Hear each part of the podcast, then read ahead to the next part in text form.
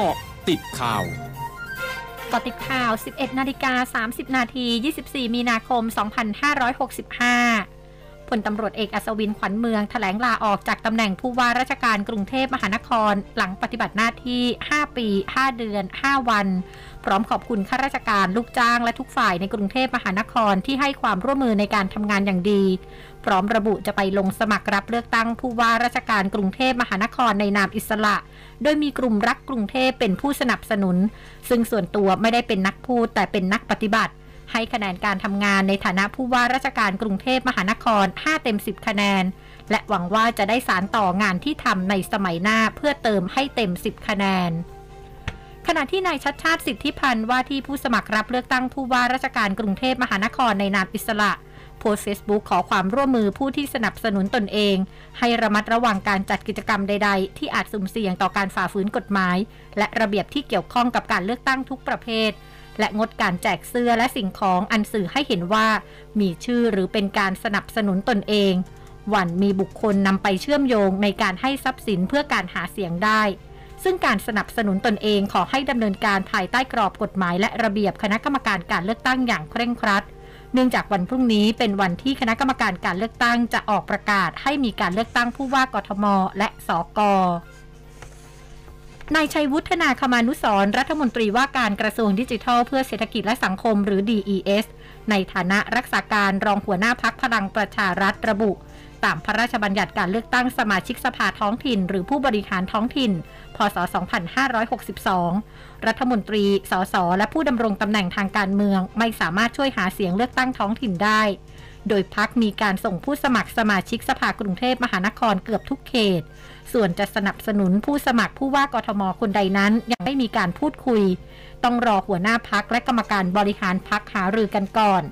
โดยกระแสของกรุงเทพเปลี่ยนแปลงเร็ว ซึ่งใกล้เลือกตั้งอาจจะมีการเปลี่ยนแปลงชี้การไม่ส่งผู้สมัครรับเลือกตั้งผู้ว่ากทม ไม่ทำให้ผู้สมัครสอกอของพรรคเคว้ง แต่ผู้สมัครสกอคนใดของพรรคจะสนับสนุนนายสกลทีพัทยกุล ผู้สมัครผู้ว่ากทมในนามอิสระ ถือเป็นสิทธิ์ส่วนตัว บรรยากาศการเข้ารับวัคซีนป้องกันโรคโควิด -19 ที่ศูนย์บริการฉีดวัคซีนโควิด -19 ในศาลาประชาคมโรงละคร สนามหน้าเมืองอำเภอเมืองนครศรีธรรมราช ซึ่งดำเนินการโดยโรงพยาบาลมหาราชนครศรีธรรมราช มีประชาชนเดินทางมาเข้ารับการฉีดวัคซีนอย่างบางตา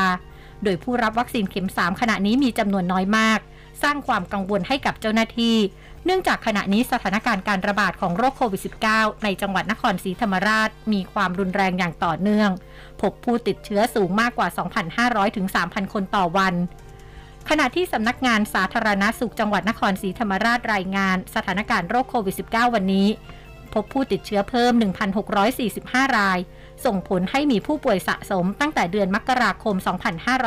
2565 จำนวน5,180 ราย มีผู้เสียชีวิตเพิ่ม 2 ราย รวมมีผู้เสียชีวิตสะสม 75 ราย ช่วงนี้ไปเกาะติดวิกฤตรัสเซียยูเครนค่ะ เกาะติดวิกฤตรัสเซียยูเครน สื่อรัสเซียรายงานว่ากระทรวงการต่างประเทศรัสเซียแจ้งต่อทางการสหรัฐวานนี้ว่าจะขับนักการทูตสหรัฐจำนวนหนึ่ง เพื่อตอบโต้ต่อการที่สหรัฐขับนักการทูตรัสเซีย 12 คน ที่ประจำองค์การสหประชาชาติออกนอกประเทศเมื่อเดือนกุมภาพันธ์พร้อมทั้งระบุว่าพฤติกรรมปรปักใด ๆ ที่สหรัฐกระทำต่อรัสเซียเป็นการกระตุ้นยั่วยุให้เกิดการตอบโต้ช่วงหน้าคืบหน้าข่าวอาเซียนค่ะ ร้อยจุดห้าคืบหน้าอาเซียน กระทรวงศึกษาธิการและกีฬาของสปปลาวมีคำสั่งให้ระงับการเรียนการสอนแบบเข้าชั้นเรียน ที่โรงเรียนประถมทั่วประเทศทั้งโรงเรียนรัฐ และโรงเรียนเอกชน